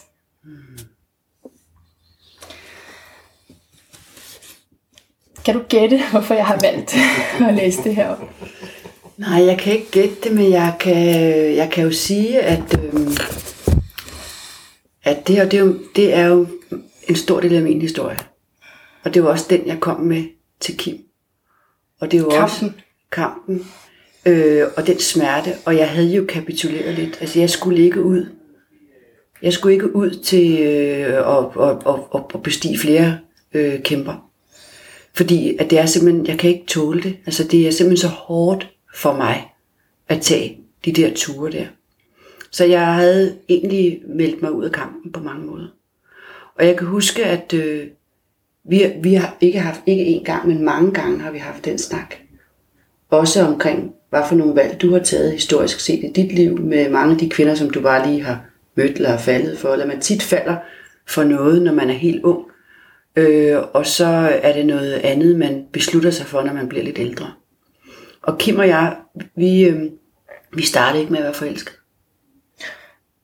Det startede et helt andet sted. Det var det her familiære forhold. Ja, vi startede, vi startede med, vi, altså vi har haft en kærlighed, vi har næret. Og Men Pernille, er det så slet ikke med? Er det ikke et af bjergene så? Eller også er det et helt nyt landskab. Ja, godt. Jeg tror, det er et nyt landskab. Og jeg tror, at de der bjerge, jeg beskriver, dem kender alle kvinder til. Ja. Nu har jeg lyst til at give dig ordet lidt også. Jeg sidder egentlig bare og lytter. Jeg faldt sådan lidt af. Jeg, jeg, jeg, jeg, jeg er ikke sikker på, at jeg hørte alt, hvad I sagde. Men, øh, men er det så dig, der skal recitere jeres citat? Jeres ugens citat? Jamen, øh, jeg tror, Pernille har nogle citater. Jeg har nogle, som jeg, som jeg altid bruger i Ja. forhold til... Øh, nu har det jo været mest fodboldspillere, som jeg har beskæftiget mig mest med, ikke? Men, øh, men, men også i bund og grund mit eget liv. Jeg har et, der hedder, at øh, den, der ved det mest, når mest. Og det er, Åh, oh, det kan jeg godt lide. Ja, og det er, jo, øh, det er jo mit citat for, at jeg har snakket med mange mennesker, som rigtig gerne øh, vil noget, men så siger de, at øh, det kan de ikke. Og jeg Det har bliver det sådan, at hvis der er noget, du vil, så er der ikke noget, du ikke kan. Det er min visevært. Det er min visevært. Jeg er lige ved at optage. Vil du med i mit podcast? Nej, jeg, jeg springer over. Øh, Hvor, længe er der? Øhm, kan jeg komme over klokken to, eller? Nej, Nej, halv to? nej. Nej. Hvad med i morgen? Ja, der er, der er det udlejet. Øhm, så skal det være om aftenen Kan klokken du 7. ikke ringe til mig? Jo, Godt. jeg ringer til dig. Hej. Det var min visevært i det. Han har jo nøgle, ja, så Ja. man kan ikke vide sig sikker her. Nej. Nå, Jamen, øh, det var, det var øh, ja, den, der ved det den, mest, der ved det når mest, mest. Når mest. Så Ja. der, men dermed siger du også, at man måske ikke behøver at være den mest kompetente til opgaven. Man skal ville det mest. Ja, og det er jo deroppe, hvor også at, øh, kompetencerne kommer, fordi det er jo, hvad enten når man ved det eller ej, dem, der nørder mest, det er også dem, som, øh, som bliver bedst. Så man kan sige, villigheden til at øh, ofre en masse ting på at blive bedst, det er som regel også dem, som, øh, som finder smutvejen. Altså hvis vi gør ligesom alle andre, så får vi det samme resultat som alle andre. Og øh, det er jo det, vi som folkemængde har en tendens til at gøre. Vi kigger over til naboen og ser, hvad de gør, så forventer vi at få et større resultat, men det får vi ikke. Du skal være villig til at gå længere og kravle højere, bestige et højere bjerg, øh, gøre tingene på en anden måde. Så det er det, der ligger i det. Så det handler også meget om mod. I den grad. I den grad. Kom ud af din comfort zone, og så som mig, som tænker meget maskulin, så tænker jeg altid, som jeg siger, at øh, du er ikke dine følelser, du er dine handlinger. Og det er fordi, at en mand, øh, hvis han lader sig styre den frygt, som øh, vores hjerne den fortæller os, Ja, vores hjerne, den har vi ikke fået for, at den skal være din bedste ven. Den har, fået dig, den har du fået for, at den skal passe på dig. Så hver gang du snakker om noget, der er frygt, eller noget, som øh, giver angst, så skubber den sig væk fra dig, hvis ikke du er stærk nok til at gå igennem det. Og mange mennesker, mange drengebørn i dag, de har fået at vide, at de skal mærke. Prøv nu at følge efter. Hvad er det, du mærker? Hvad, er det, hvad, hvad siger den indre stemme? Og det må en kriger ikke lytte til. Fordi så kommer han aldrig nogensinde ud og kommer. må, må- må jeg lytte til det som kvinde Du så? er kvinde, ja. Du er født med nogle helt andre Så følelser. Du okay. kan nogle helt andre ting. Så det er jo okay. det der med at mærke ned i. Det er intuition, Det er er, følelser. Ja, altså det er, jo, det er jo dig, der skal passe på, hvad der, er, der foregår omkring dine børn. Det er dig, der skal sikre dig, at dine børn overlever. Vi skal ud og sikre sig, at der ikke er nogen, der trænger ind. Så mænd skal ikke mærke efter. Nej, de skal have en, ja, som jeg siger, en mand uden en mission, han farer vild i livet. Altså, en, når, når en psykolog fortæller, at en mand skal rode ned i sin rygsæk, så siger jeg altid, puha, så brænder du nallerne. Det kan jeg fortælle dig på. Det vigtigste for en mand, det er, at han skal finde en mission, så lige meget hvad missionen er. Om det er at blive verdens bedste til et eller andet, så stikker du af, så er det den vej. Og når du er godt på vej, så kan du kigge tilbage efter rygsækken, så brænder du dig ikke mere. Så kan du lave din historie om. Men du kan mærke, at du elsker din hustru. Ikke ligesom hun kan mærke, at hun elsker mig. Det- det er ingen en anden form for Jamen det er det. Altså, det, er jo, det, er jo min, det er jo min bevidsthed. Ja. Min bevidsthed Du ved den det fortæller, bare. jamen jeg ved jo, når jeg har nærvær sammen med Pernille, så mærker jeg, at jeg elsker hende. Men når jeg går ud af sengen og går på arbejde, så mærker jeg det ikke mere. Men så ved jeg det. Så når folk spørger mig, elsker du Pernille? Jamen selvfølgelig elsker jeg Pernille, men jeg mærker det slet Altså, ikke så på du savner hende ikke? Nej, jeg savner ikke på samme det, men det er det, der er så svært med mænd, det her, synes jeg. Ja, men, det er jo, men, men prøv at høre, når, når Pernille var afsted seks uger øh, på noget bog øh, med sig sidste år, og, øh, og Pernille hun ender jo med at komme til at savne mig frygteligt, og vi snakker også sammen om aftenen, og når jeg snakker sammen med Pernille, jamen, så savner jeg hende, fordi så, så, så kommer vi ind i et eller andet, du ved. Så får vi lige, kommer, får vi lige lidt nærvær igen. Men hvis ikke jeg hører fra hende, jamen, så laver jeg noget andet. Men når jeg ved, at hun kommer hjem, så glæder jeg mig til, at hun kommer hjem. Okay. Det, det er jo fordi, at en mand han kan lukke ned, Når ikke du lige laver noget andet. når ikke jeg lige laver noget andet, jamen det er jo det. Altså, hvorfor tror du, at en mand kan gå i krig? Han kan jo ikke gå i krig, hvis han øh, hele tiden mærker Nej. sin kone Han eller kan- mærker sine børn. Han kan være et sted ad gangen. Det er jo han det, kan han være kan. et sted ad gangen, og Ja. det kan han dyrke. Og Alright. det er også derfor, hvis du kigger på, øh, altså mænd er verdensmestre til alt. Der findes ikke noget, kvinder er er bedre til end mænd. Og det er ikke noget negativt eller positivt. Det er fordi mænd, de kan fokusere på én ting. Det bliver de bedst til. Hmm. En kvinde kan ikke fokusere på noget. Altså, en, hun tænker familie, så tænker hun, gud, hvad med børnene? Jeg skal også lige huske madpakke, jeg skal også lige huske, at jeg er også nødt til at holde øje med familien. Så det er jo en fantastisk ting ved kvinden. Det er der, hvor man siger, at en mand er egoistisk. Det er fordi, når han går ind i noget bo, så er det kun én ting. Derfor bliver han mester i det, fordi han finder ud af alt. Men til gengæld så ser han intet udenomkring. Altså han ser ikke familie, han ser ingen børn, han, det er kun det der, det drejer sig om. Det er det fokus, en mand han kan. Wow. Jeg, jeg får lyst til at gå i parterapi ved jer, men altså, jeg har ikke nogen partner, men, bare, men, men det kan man ikke, vel? Man kan ikke gå i parterapi ved jer. Det kan man kan, godt, jo. Kan man det? Ja, det Nå, okay, okay. Kim har, Kim har rigtig mange... Ja. Ja. Han har faktisk kunder, klienter eller mennesker, der kommer hver dag. Okay, okay. Og der, min, ja, min fornemmeste opgave, den er at belyse det maskuline. Ja, for jeg tænker, det der, det må, altså, det må man falde over. Jamen det gør man, og, det er jo, og, det er, og der er jo mange ting, som, øh, det er de samme ting, øh, som, som, som går igen. At man ikke forstår sig på manden, og man ikke forstår sig på kvinden. Ja. Og manden føler jo enormt meget skyld og skam, når han skal leve efter, hvad det er, han føler. Fordi at han er jo vokset op med, at øh, hvordan han skal være. Du skal være sød, du skal være rar, du skal gøre alle de her ting. Og når han så oplever noget andet, så fører han skyld i skam. Men i bund og grund, så er det jo hans indre dialog. Det er jo den, han i virkeligheden er. Så han skal ud af Europa, han skal ud og gøre nogle ting, han skal op og klatre i tæer, han skal svindle, han skal bedrage, når han er dreng, han skal alle de der alliancer, de skal finde ud af som børn. Det er vigtigt som mand. Fordi du skal hele tiden vide, når der er lige pludselig øh, din borg er ved at blive erobret, så skal du vide, hvem kan jeg regne med? Hvem kan jeg stole på? Hvem kan jeg? Det skal du have fundet ud af som menneske. Men det er også vigtigt at kunne, kunne se sin elskede i øjnene, ikke? Og connecte til sine følelser lidt. Men det, det sagde du så også. Jamen, det, det kan jeg jo i nuet. Og Det kan du i nuet. Ja, det Ja, kan jeg jo i nuet, godt. Jeg skal bare lige fordøje det her. Ja. Det er meget godt, at jeg kan høre det igen. Ja. Men der, men der er ikke nogen tvivl om, at der, der er nogle ting, som, øh, som kvinder er langt, langt stærkere til end, øh, end mænd. Altså jeg vil sige det sådan, hvis Pernille ikke havde egenskaben til at holde fast i mig, når vi var tæt, så ville jeg smutte igen. Så det er jo Pernilles måde at kigge mig i øjnene og fortælle, at hun elsker mig, og det er jo den beundring, som jeg mærker, når hun kigger mig i øjnene. Det er den, der gør, at jeg bliver, ikke? Og tænker, ej, hvor er det her skønt og fantastisk, og så får hun en masse igen, ikke? Mm. Altså så ligesom jeg sidder nu og klemmer hendes arm, ikke? Så er det det, hun får tilbage, ikke? I går var vi i biografen, og sad og nussede dine fødder og sådan nogle ting. En halvanden time. Ja, så, så, får man noget, så får man noget nærvær. Det tog tid. Så får man noget, så får man noget ja. nærvær der, men jeg vil stadig sige, at man, er- man er forskellig. Ja, ja. Man er enormt forskellig. Alright, Pernille, har du et ugens citat? Jamen, jeg har også taget et fra min egen bog, mit eget, øh, det er jo det, det, er mere end bare et citat fra noget, jeg har skrevet engang. Det er blevet livsfilosofi, Ja. der lyder sådan her. Det liv, du lever, er det liv, du får. Som var noget af det, jeg indledte med at Ja. sige. Jeg synes nemlig, Det det er liv, så rammende. du lever, er det liv, du får. Ja, Og det øh, giver os alle sammen hver især jo et ansvar i forhold til, at vi kan ikke, øh, det, vi får aldrig nogensinde ændret noget, hvis vi fortsætter med at leve, som vi plejer. Jeg kunne godt tænke mig at spørge dig om noget, så, fordi min coach, hun har det med at sige, det er dit liv. Maria. Det er husk, at det er dit liv. Er det det samme? Altså, ligger der det samme i det, når du siger, at det liv, du lever, er det liv, du får? Altså, det, det Ja. her med at tage ansvaret på sig, for at, Ja, at livet går i den retning, det skal. det, det er jo to sider af, af samme sag, ja. kan man sige. Men øh, folk har så travlt med at fortælle om alt det, de gerne vil.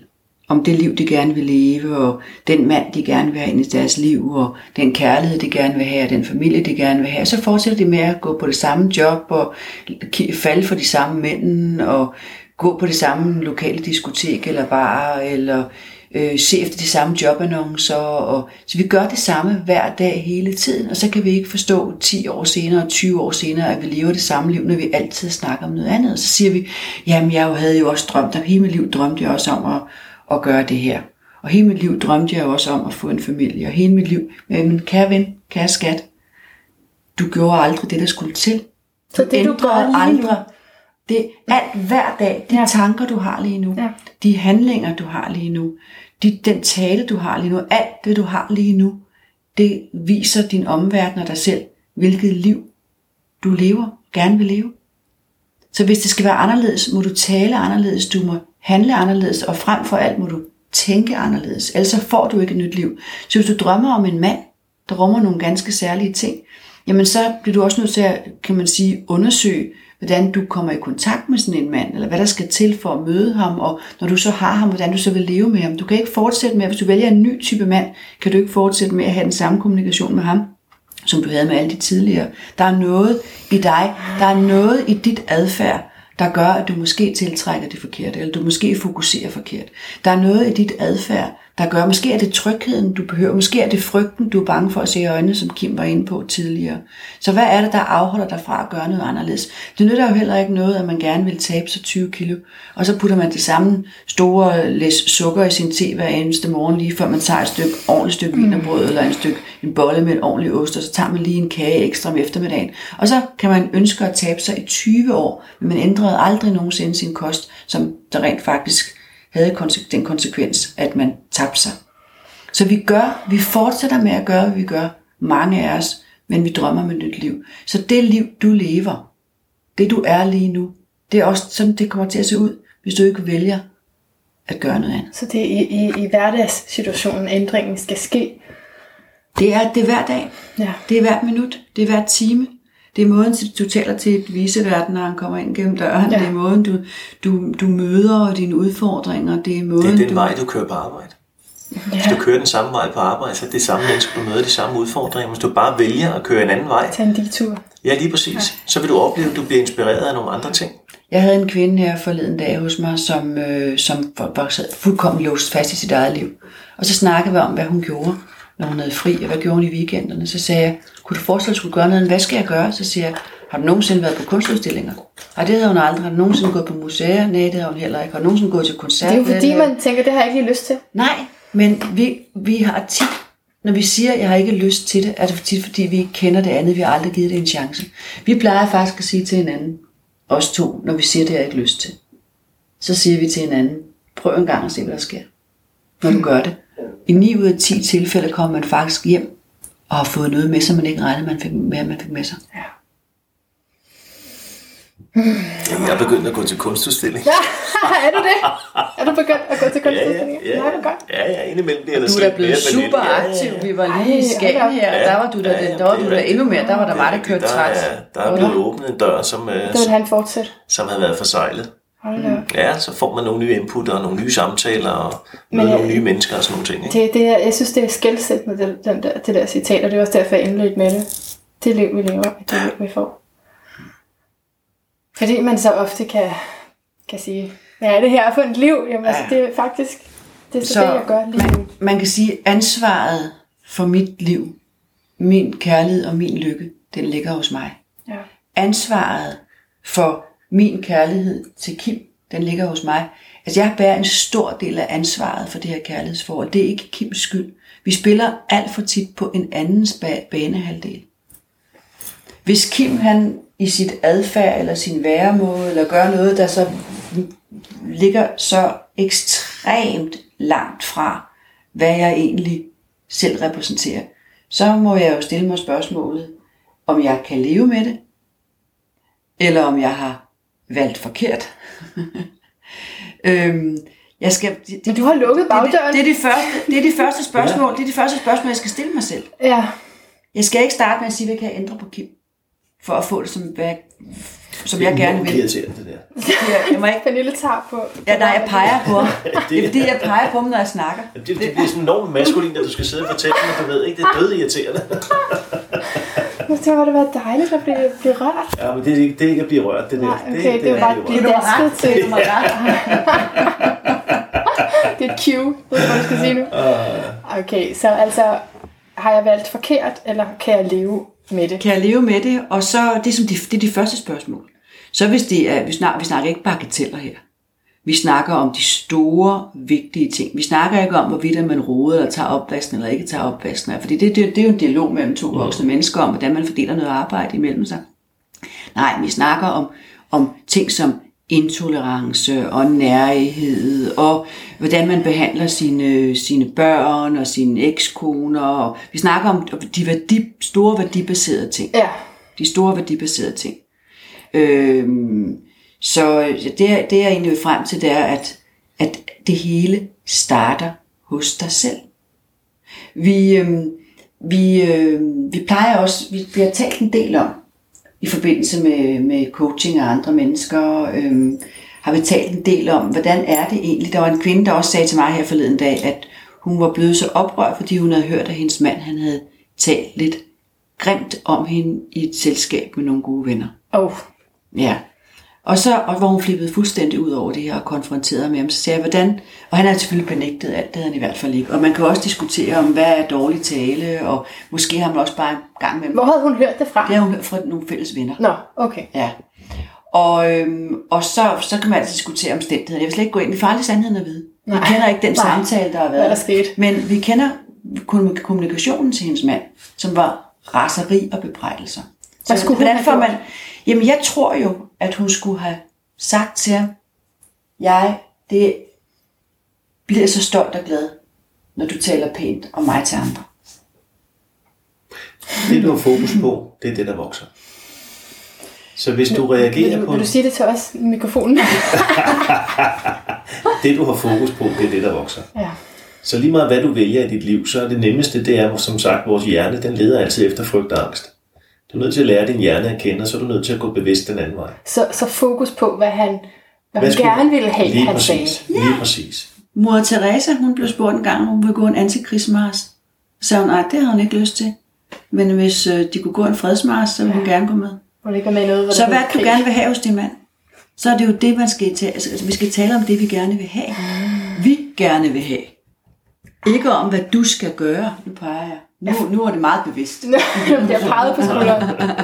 Trykket på det ømme. Øh, nej, så vi, vi, vi, øh, vi, skal, vi skal dyrke det, vi gerne vil have skal ske.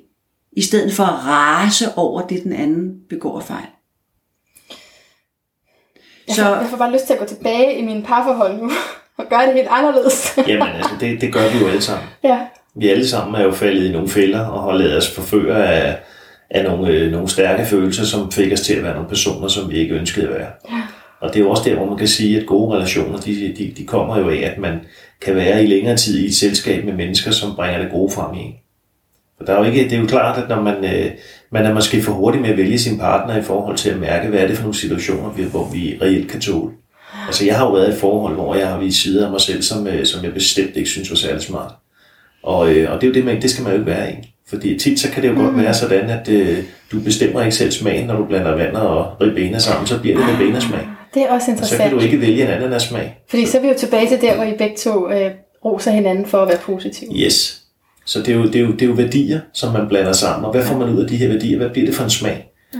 Nogle mennesker, de kæmper jo i mange, mange år, og, øh, og det- de kommer i, det var helt forkert. Og, øh, og der er man jo nede i sine grundværdier på, at altså jeg tænker tit på, hvordan vil jeg gerne have, at folk skal se mig, Jamen, så må jeg leve det liv. Det nytter ikke noget, at jeg render rundt og øh, smider mig sort efter folk, og så vil jeg egentlig godt have, at de ser mig som en god person. Så jeg er jo nødt til at tænke på, at øh, jeg har nogle børn, jeg repræsenterer, jeg har en familie, jeg repræsenterer, og det må jeg leve efter. Vi alle sammen, vi har inde i en lille satan, som ønsker at slå nogen ihjel, eller køre nogen over, eller smide med helvede til, eller det er jo vores hjerne, der leger at puske med os, fordi vi skal overleve. Men vi er ikke vores tanker, vi er vores handlinger. Så derfor så er vi jo tvunget til at øh, vores modne hjerne at, øh, at gøre nogle stærke handlinger hver dag, som viser, hvem vi er. Jeg tror også, at det hjælper på et, et rigtig godt parforhold, hvis man som jeg, har overvejet sin indre situation og øh, lever et bevidst liv. Jeg har lige et par sidste spørgsmål til jer, og øh, det ene er, at øh, næste gang i Lyden af et bedre liv podcasten øh, på næste søndag, så skal jeg snakke med Jakob Olrik. Kender I ham? Ja, Seksolog. ja. Åh, oh, Ja, I I kender jo godt ham, øh, Var der et eller andet med?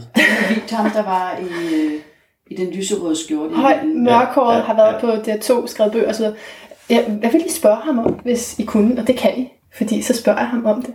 Så vil jeg simpelthen sende et spørgsmål fra jer til ham. Ja, jeg tror, jeg vil sige, øh, hvad er det, det, hvad er det bedste råd, du vil give dig selv, lige der, hvor du er i dit liv lige nu? Det er det, du vil spørge om. Ja. Det bedste råd. Til ham selv. Fra sig Hvad selv. er det bedste råd, du vil give dig selv, til dig selv, lige der, hvor du er i dit liv lige nu? Det tager vi videre. Fordi at alle mennesker, der er ingen mennesker, der sidder med svar på alle spørgsmål. Og det gør han heller ikke. Mm. Så, øh, så der er ting, han slås med. Mm. Det er der ingen tvivl om. Og ting, han gerne vil lave om på. Mm. Så øh, hvis han skal forlade sin, sin krop og lige stige op i helikopteren, kigge ned på det liv, han lever Mm. lige nu. Hvad er det så for et godt råd, han vil give sig selv? Uh, den kan man også lige spørge sig selv om, ikke? Det vil jeg lige skulle tænke over, før jeg Fordi det er jo ikke det samme som det, vi lever. Det er jo ikke det samme som det liv, vi lever. Nej, så skulle det være noget andet. Ja. Altså, det, altså sagen er den, altså nej, det er ikke det, jeg mener også, det, er- du har sådan en overført betydning, det er ligegyldigt. Altså, det, Nej, ja. altså, ligegyldigt hvor, hvor, hvor, øh, hvor dygtig en seksolog han er, og uanset hvad for et menneske han er, så er hans handlinger også præget af vaner. Ja. Så hvis han skal løse de udfordringer, han måtte stå med i sit liv, så skal han kunne forlade sig selv og give sig selv et godt råd.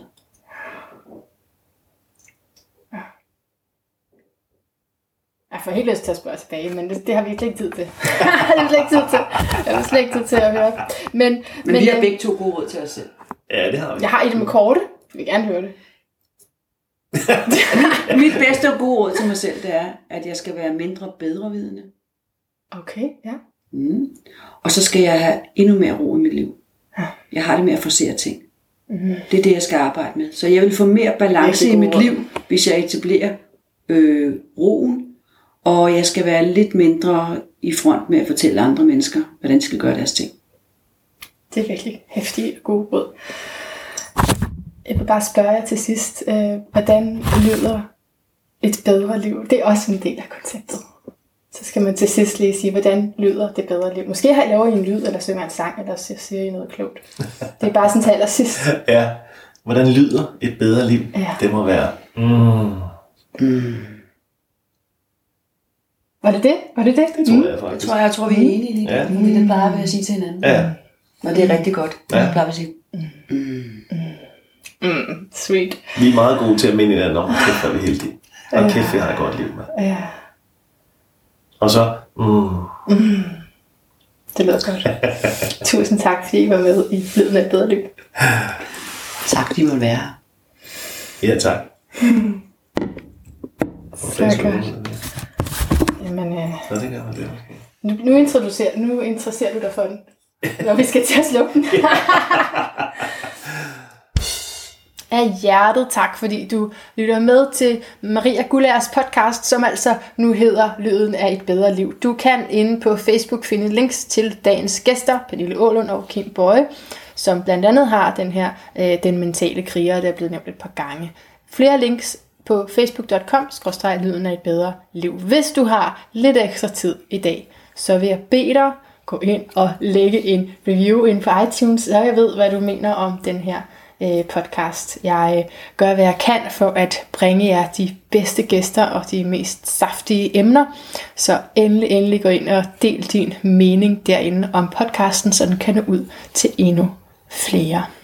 Og herfra vil jeg bare sige, have et rigtig godt parforhold, til vi høres ved på søndag.